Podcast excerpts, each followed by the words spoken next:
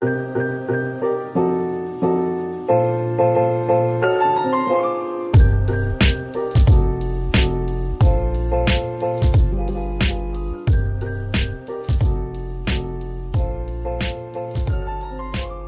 迎收听达斯莫伊豆，这里是一问一答。好，今天呢，开始录之前，还是要先跟大家道歉一下，声音会有点闷闷的，因为今天已经初七了，嗯、然后我的感冒还没好。嗯，人家阿北出事就阿北阿北出事就好了，阿北出事就掉到田里面了，已经过了三天，你还在感冒？要我还在感冒。好啊，最近这个我的病毒很毒啊，所以呢，就是遇到我的人，很多人都感冒。嗯对，这个不太好，不要把这个不好的东西在球队里面流传下去啊！对对对，所以我现在在球队里面呢，其实我都是遵守防疫规定啊，就是每天勤戴口罩，都不拿下来，这样子也不要传染给球员。那也是呼吁大家，如果呢有最近到斗六棒球场想要看球员练球的话，那球员在主球场跟副球场之间走动的时候，也不要去跟球员要签名啊！啊，我们是已经有做这个宣告，然后跟这个呼吁了，但是我发现大家好像好像都视若无睹。台湾球迷就是热情啊！台湾球迷比较热情，对，好，所以呢，这边还是跟大家再呼吁一下。好，那今天呢，我们很快的就先进入到我们的主题，因为今天第一个要聊的啊，非常非常多，好，内容很丰富。对，那主要呢也是要先提到呃我们的三大必提人物之一，嗯。王启恩，王启恩，对，哎、欸，他现在是没有英文名字的，是不是？我们就全部都一定要叫他。我们这个节目就是所有大家都是要就是以就是连名连名带姓啊，害启恩啊，害义昌啊，害浩根啊。你是说他最后赢的那一首连名带姓吗？连名带姓，你知道连名带姓啊？对，你知道前几天我跟他去吃饭的时候，他就给我播这首连名带姓嘛。餐厅在给我播这首，然后他就跟我讲说，又又他又瞬间猜出来，对，然后他就说，哎、欸，连名带姓，你看 啊，你看我现在到现在还在运作，这样，他真的蛮强的啦，就是其实他早就该赢的。对，他其实早就该赢了，只不过就是让那个亚方这个臭爪，就是苟延残喘到 G 七，对，剪了两场，对，剪了两场。那集怎么样？你觉得？蛮有趣的啊，蛮有趣的，蛮有趣的，对啊。OK，好了，那他就是也是提供了我们一篇文章啊。这篇文章在讲什么呢？这篇文章其实在讲前一阵子率率领他的球队拿下超级杯冠军，也是他个人第七座超级杯冠军的这个明星四分卫 Tom Brady 哦，Tom Brady，Tom Brady 这个人啊，其实就连我这种平常没有在看美式足球的。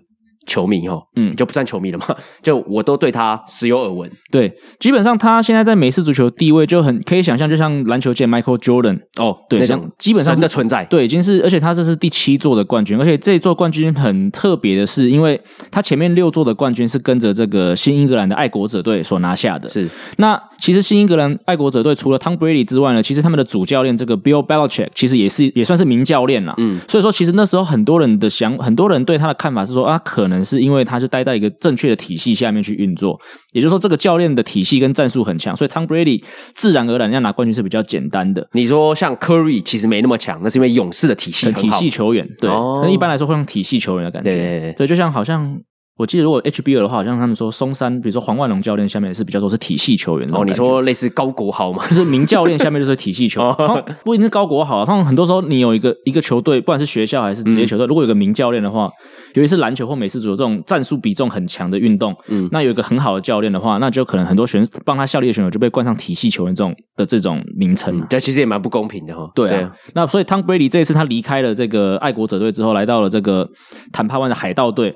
你看这货真价实的率队也拿下来冠军，而且是已经在四十三岁的这个年纪哈，还真的是非常不简单啊。那你自己是这两队的球迷吗？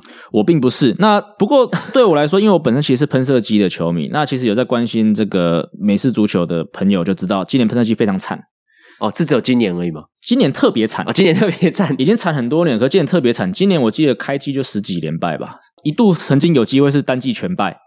哈，太夸张了吧！单季全败，那好，单季全败也没有关系嘛，因为后来就是说要谈嘛，嗯、就是要谈到底嘛，就是要谈状元。嗯，然后结果呢，好不容易输了十二场，那也是就是有状元圈的时候呢，不小心赢了二连胜，所以最后以倒数第二坐收，所以状元也没了。哎、欸，所以其实这种球员，他们还是会很想赢球，然后没办法操控，是不是？我认为球员的好胜心是这样啊，就是。就是，即使你也知道说可能输球是利大于弊，可是球员上了球场，他们就是想要赢球。这个是他们从小到大他们身体反应，身体反应，他们的指教导就是想要赢球。哦，那我觉得这也蛮合理的。对啊，所以你也不能怪球员啊，只是说身为喷射机的球迷就会觉得说怎么会这样子？其实对于美式足球，我真的不是那么了解。就是像刚刚讲的那些，今年谁赢谁输啊，其实我也没有什么太大的研究。不过倒是听身边的人很多。外国人呢、啊，他们都像我们也有外籍教练嘛。对，对他们外籍教练就真的是对这个都非常非常疯狂，非常狂热啊！就隔天我就跟外籍教练聊天的时候，他就跟我讲说，昨天一整天的训练，我是把我的手机关机的。之所以会关机，是因为我完全不要收到任何 Super Bowl 的消息，哦，不想被雷。对，然后我回家之后呢，我要从头再把这一场全部看完。那你就跟他说，不用啦，Tom Brady 赢啦。没有没有，他隔天看完之后才来跟我讲，不然当下我绝对把他爆雷。对，爆雷啊！说看什么看？没关系，我帮你查。我一定直接，Hey Siri，今天 Super Bowl 的结果，干，我真的叫到 Siri，结果我刚刚讲的时候，真的叫到那个，那他真的，那他真的有问你超级杯的比数吗？没有，他刚刚帮我查了，说什么？请问你说的是什么球？我有橄榄球、曲球，哦、算还不错，曲球啊，不是曲球啦，曲棍球啦，曲棍球，曲棍球，曲球，Curveball。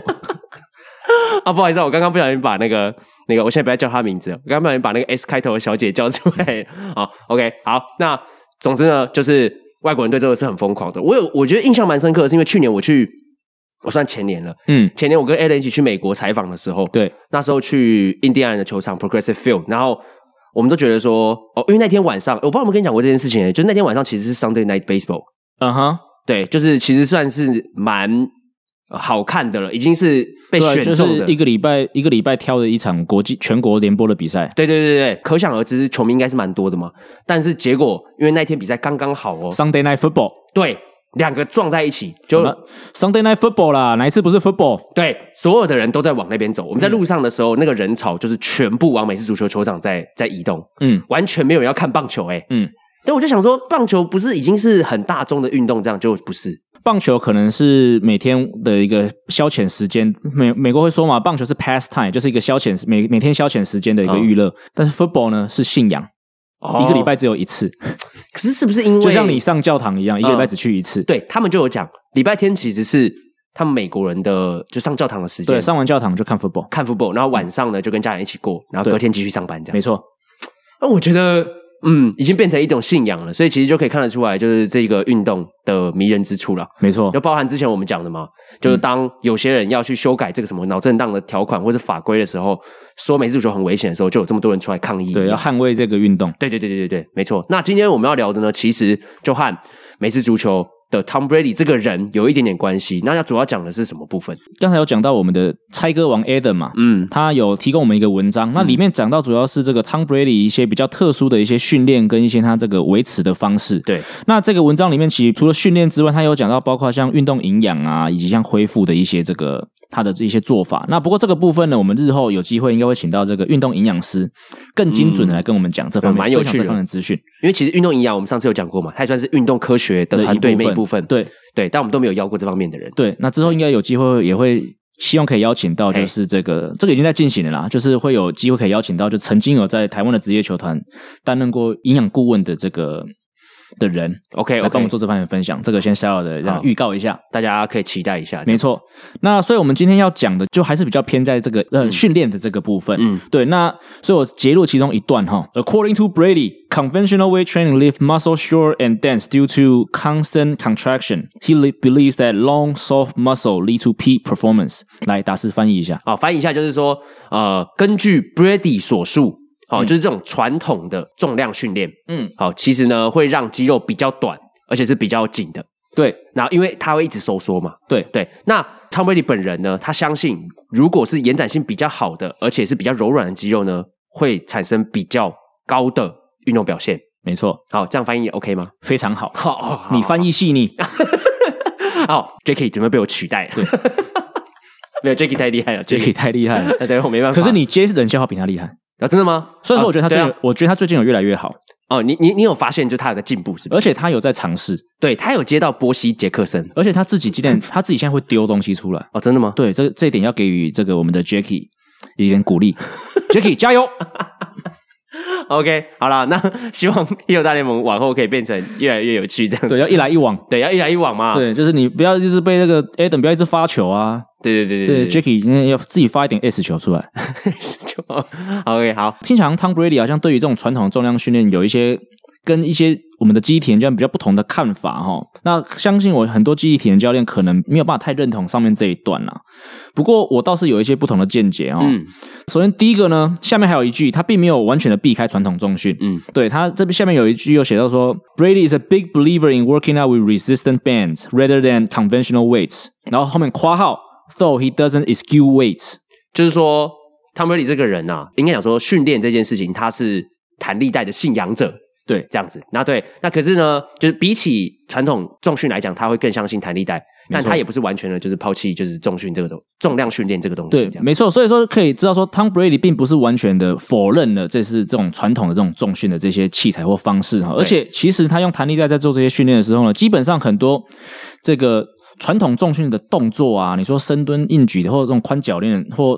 蹲的动作，hip hinge 举这种，其实还是做得出来。嗯，对，只是说他可能在这个这个重量的强度上面，并没有像传统重量这么高，嗯、但是他还是会去做这些维持的动作。对，对，所以我觉得说这句话其实听起来并没有像乍看之下这么的偏离传统。嗯嗯，对。第三点要讲的是哈，你要考虑到他的年纪已经四十三岁嘛。嗯，其实以运动员来说，以顶尖巅峰运动员来说是已经。该退休了，应该已经退休几年了。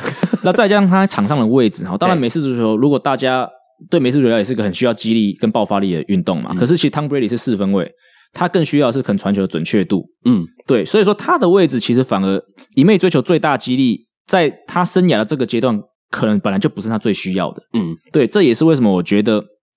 他的训练方式其实跟传统的理解来，其实并没有真的差那么多的想法。哎，我觉得可以简单讲一下四分卫这个位置是要做什么事情。基本上就是传球，传球，他就是传出去的那一个人对，负责对负责开球啊。因为基本上进攻有两种方式嘛，嗯、一种就是跑阵，就是四分卫拿到这个球之后，他可能会把球交给跑锋，那跑锋去跑阵，这是一种。那另外一种呢，就是四分卫呢在拿到球，在球开出来之后，四分卫呢会将这个球往前传出去。那由这个外接员去去做这个接球的动作，基本上就是这分成这两种的进攻方式。对，所以跑锋会很需要，就是速度很快，速度很快。那四分卫就是要会传这样子。对，那跑锋在这个身体素质方面就需要更强，因为基本上他每一次的跑阵，他基本上都一定会面临到一些所谓的情报。就是什么 tackle 是 tackle 对，一定会，所以他一直每基本上每一次出去，他一定会有身体冲撞，所以说他的确可能需要一些激励、爆发力或这些敏捷度。那其实四分位呢，如果你的进攻线，也就是说帮你挡人的这前面这一些人够强的话，嗯，四分位是有可能一整场比赛不太会被碰到的啊。他只要就是站好好的，然后把球传准，基本上他的工作就做好了。对，因为四分位的话，它就是主要是传球准确性比较重要嘛。对，然后在场上判断啊，在场上判断，经验很重要。我记得以前有拍那种什么 YouTube 影片，就是什么几率超级低，就是四分位，就 NFL 四分位都可以把那种球从很远的地方，然后就是我记得他，我忘记那是谁，你有看过那个影片吗？就是有一个人，他什么万无一失，他只要要投什么东西，他都可以投的很准，好像就是一个 NFL 的四分位这样子。嗯，你不确定有没有看过？对对，反正那个影片呢，就是他在很远的地方的时候，他可以用美式足球，嗯、然后可以投进就超级好像几百公尺远以外的篮筐什么之类的，嗯、就超级猛的。然后像刚刚讲的跑风的话，可能就是比较像光速蒙面侠这样。对对，光速蒙面侠，没错，很贴切。对对对，所以呢，因为跑步的时候不单单是跑嘛，如果有人抓住你的时候，你等于是有阻力的。你就想想看，你今天跑步的时候，后面可能拉着一个轮胎啊，或者是你今天是在推那个雪橇，有没有类似那样的感觉？没错，这样。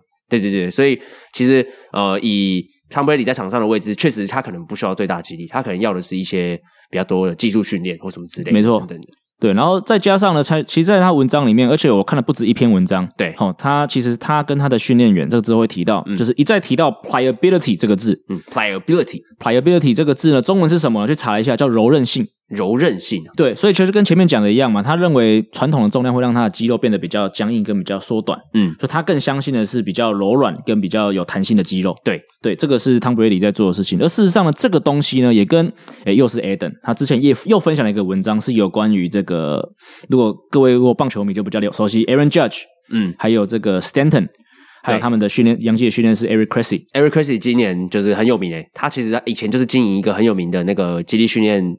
他现在还在经营呢、啊，对对对对对，啊、包括像 Max Scherzer 啊，我记得 Clubber 好像都是他的客户。对，大家可以把它想象成就是有点像是运动科学界的那种 drive，哎，那什么激励体能界的那种 drive line，drive line 对对对对对。那那让他像像像那个 drive line Kyle Boley 一样，他也进入到了就是球团里面工作，他现在是洋基队运动表现总监。对对对对对对。对，那有一篇文章有讲到说呢，今年 Judge 跟 Stanton 在前几年一直受伤了之后呢，他们也开始改变了一些他们的训练方式，也开始稍微。没有放那么多的比重在重量训练上面，不过这边要强调哦，是没有放那么多比重，而不是完全摒弃哦，不做，不是不做。对，包括 Brady 也是哦，他也是这边有讲到，他虽然说很相信肌肉的柔韧性，他很相信弹力带。但是他并没有完全摒弃哦，这边还是要给这位一个观念，嗯、而是说这个比重的部分、嗯、哦，是把更多的比重放在可能柔软度啊，对。或者肌肉弹性这个上面去。那包括像 Eric Cressey 也有讲到说，Judge 跟 Stanton 在这个今年的这个休赛季呢，也爱上了瑜伽这样子的训练方式。嗯、对，其实在我之前去那个国泰的林子伟训练营的影片里面，其实也有讲到啊，子伟今年也是在做瑜伽，嗯，就他们都很注重这种就是柔软度的训练，或是一些呼吸上面的调整。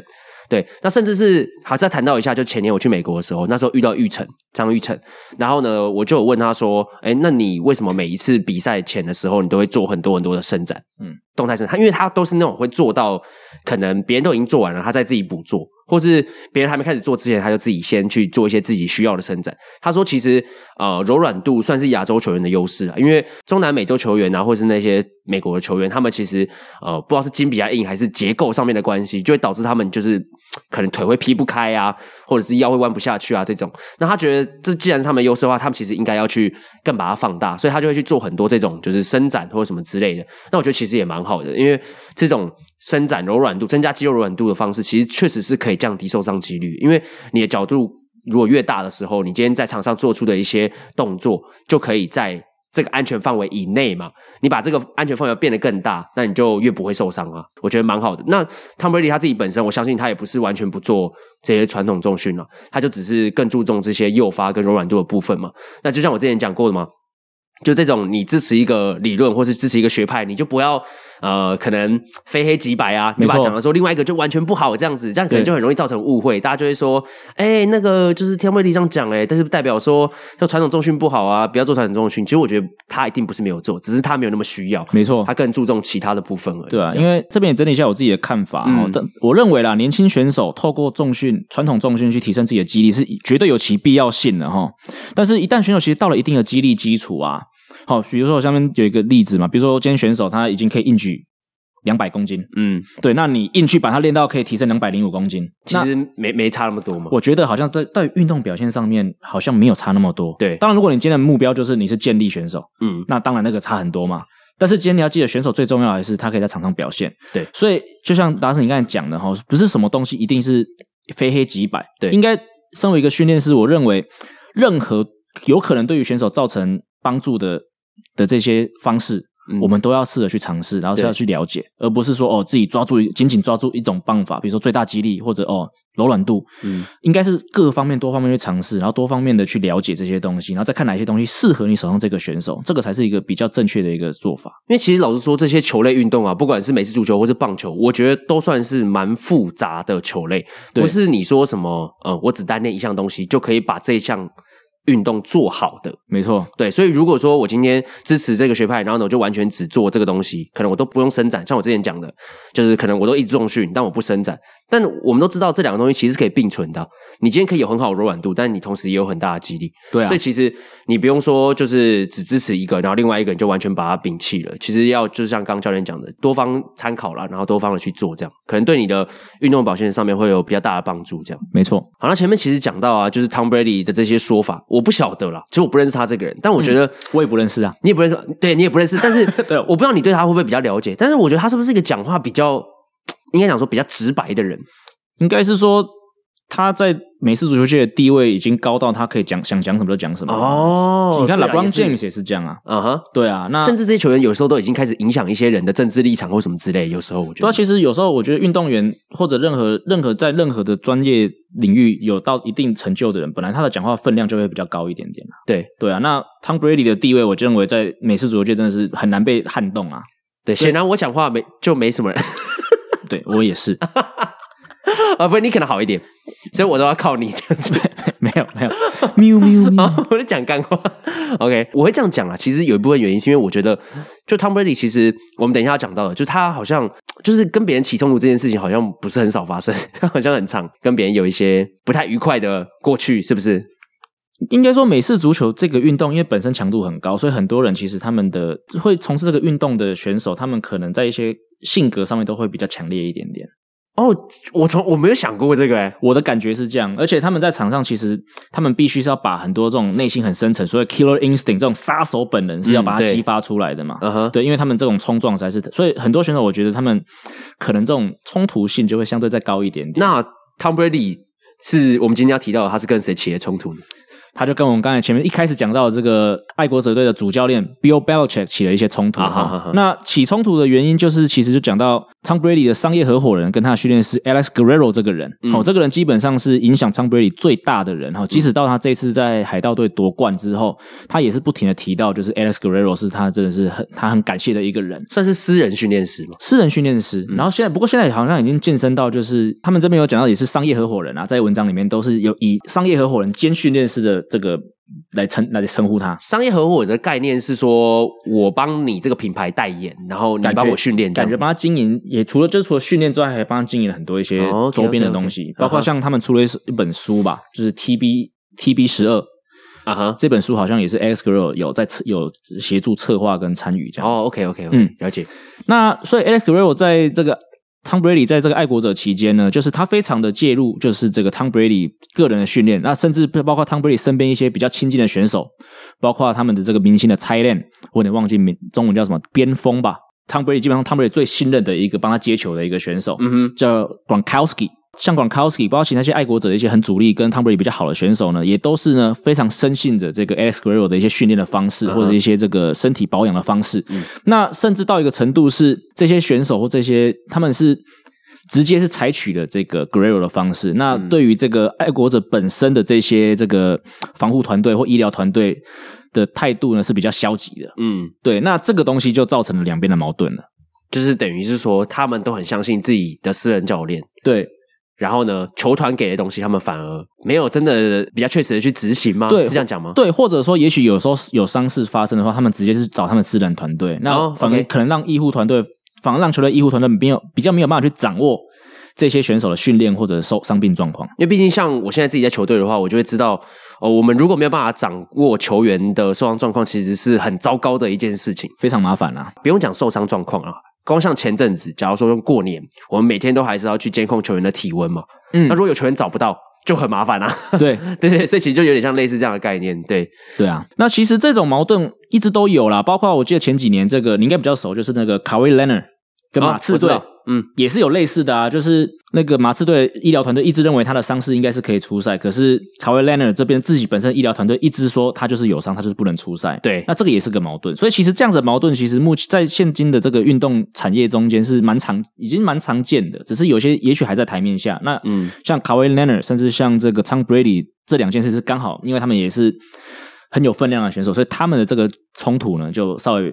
被搬到台面上来了哈，对，我们会想要聊这个东西，其实一部分就是因为，呃，以现今的状况来说好了，我算是在团队里面工作，对，然后你之前是私人嘛，对，我之前，诶，可以算是私人啦，就是我之前做比较多个人的嘛，嗯，就可能不管是球员的，或者是呃，不是运动选手好了，就是一般人的治疗，或者是居家那种物理治疗，所以其实我是做比较个人的部分，那教练。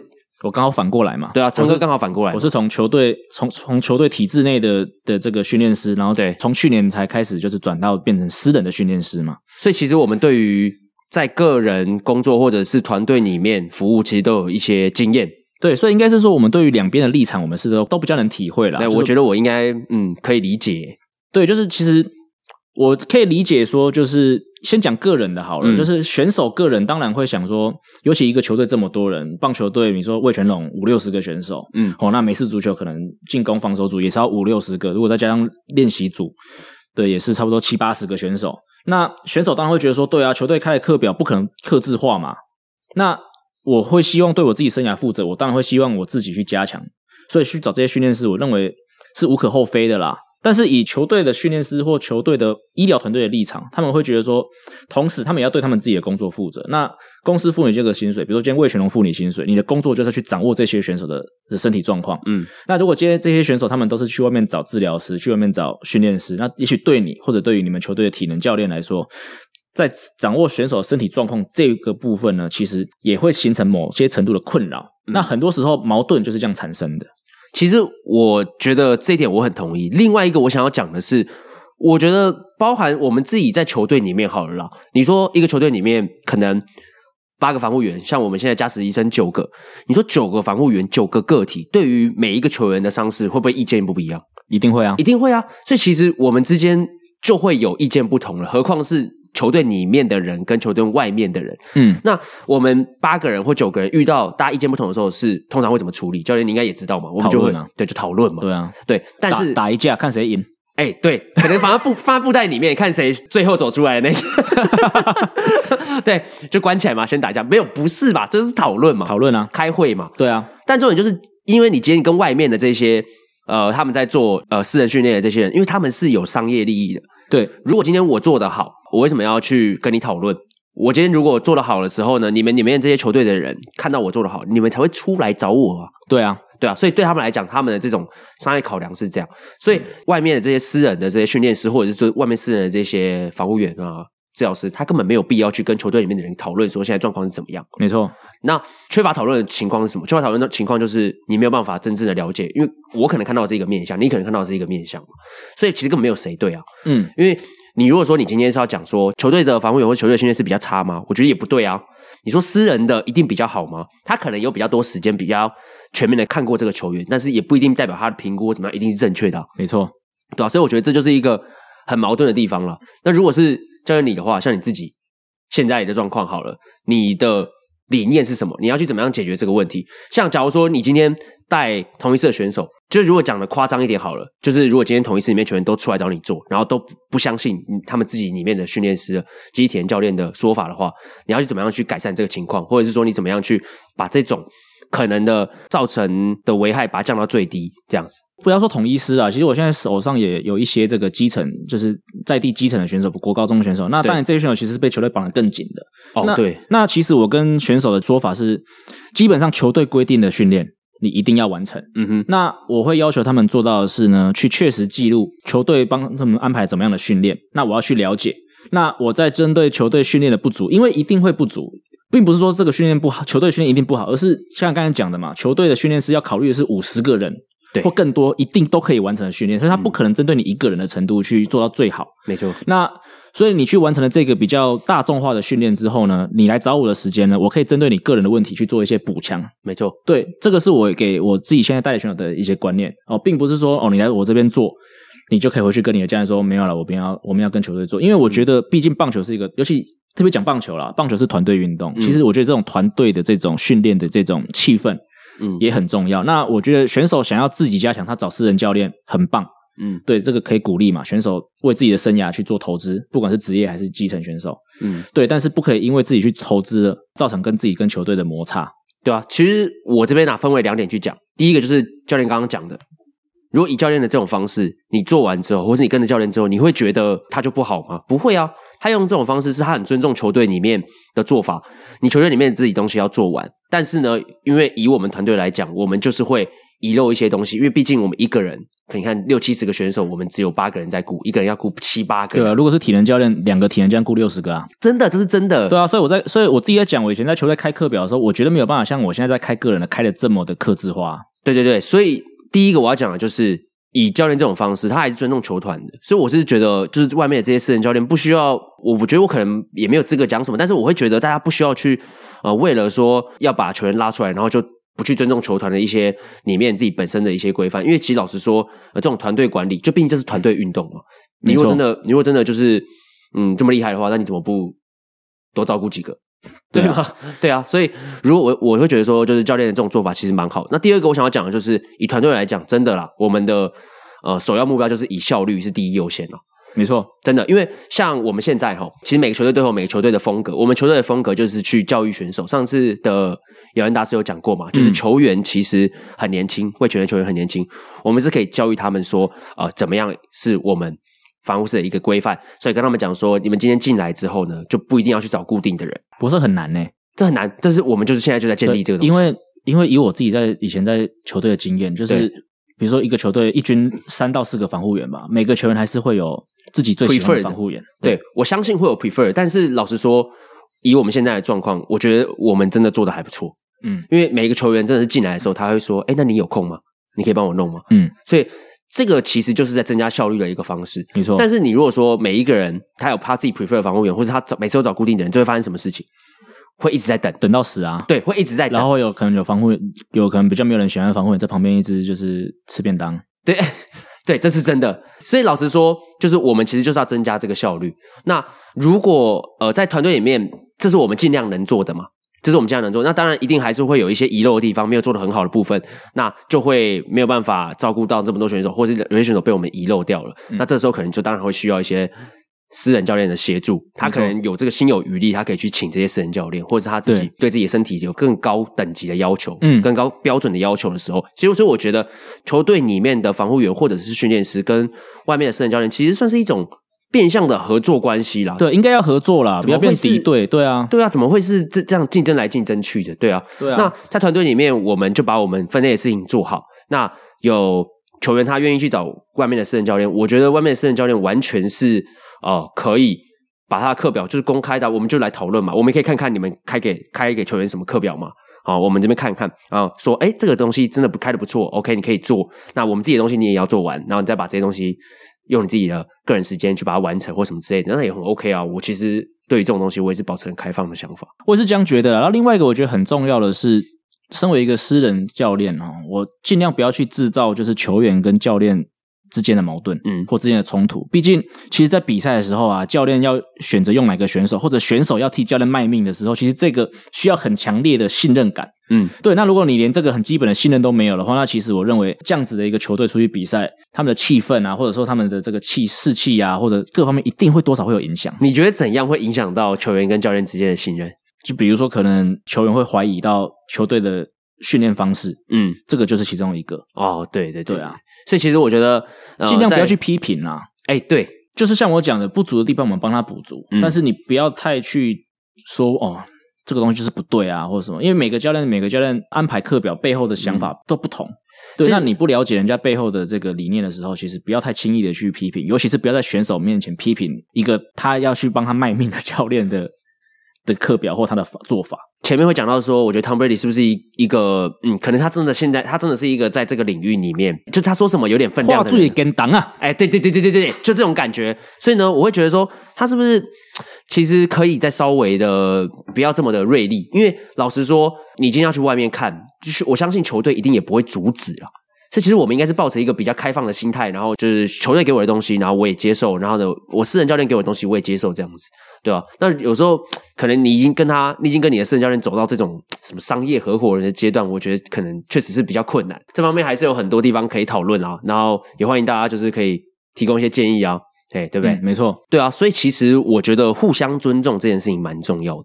包含就是我们也尊重专业，嗯，因为我刚刚讲到的，就是彼此之间应该互相合作。有一部分就是我们，因为我们互相尊重专业嘛。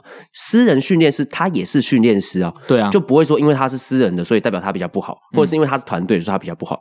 嗯、所以我觉得尊重专业这件事情蛮重要的。所以呃，你如果今天想要去做一些外面私人训练师开的课表，其实我是很接受的。不过有一点我想特别强调，就是责任归属其实确实是要瓜分好，因为像是。可能训练方面好了，做什么东西哈，你做那个或做那个，只是大家 kimochi 看起来就是对或不对，嗯，那不一定真的会造成什么很大的危害。但是受伤这件事情就很敏感，对啊，今天到底是外面的人把你弄受伤，或者是球队里面我们开的课表把你弄受伤的？所以我觉得责任归属这个部分，就是我们还是要跟球员可能沟通一下，就是说，哎，这个部分呢是私人训练师就是开给你的课表，那这个部分是我们开的嘛？那这就是为什么我刚刚讲到说。我就我会蛮建议，就是或者是我会觉得私人训练师开的这些东西，其实我们团队里也看过，或者是我们团队的东西，私人训练师这边也过目，会比较好。因因为等于是我们互相了解对方做了什么事情。你要去外面做那些东西的时候，我们也是提醒球员说，像很多时候球员都很不受控嘛。对啊，那你也知道球员很不受控，刚才讲说只能丢九十次，他就给你丢到一百五。对啊，对，那你要跟他讲说九十以内算我的。对啊，球员不受控那个，你就去听那个，就是上一上上一集的那个《Hito 大联盟》，曹景辉就很不受控啊。啊对对，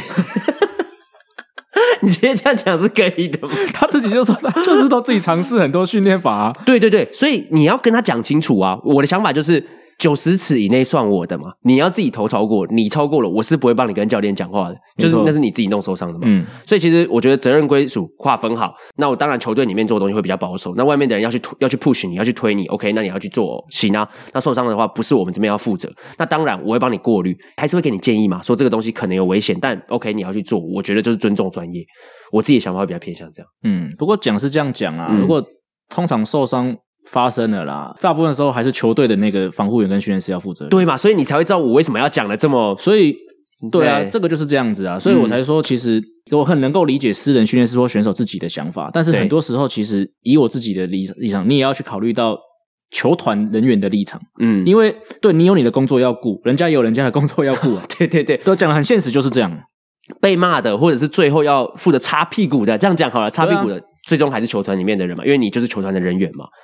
什么保险什么之类的，球团还是要帮你处理啊。没错，对对啊，哦，我觉得很现实的来讲就是这样，所以球员大家还是要乖一点，好，好吧，让我工作可以顺顺利利的。希望今年在魏全的生活可以高枕无忧，好像不是这样讲。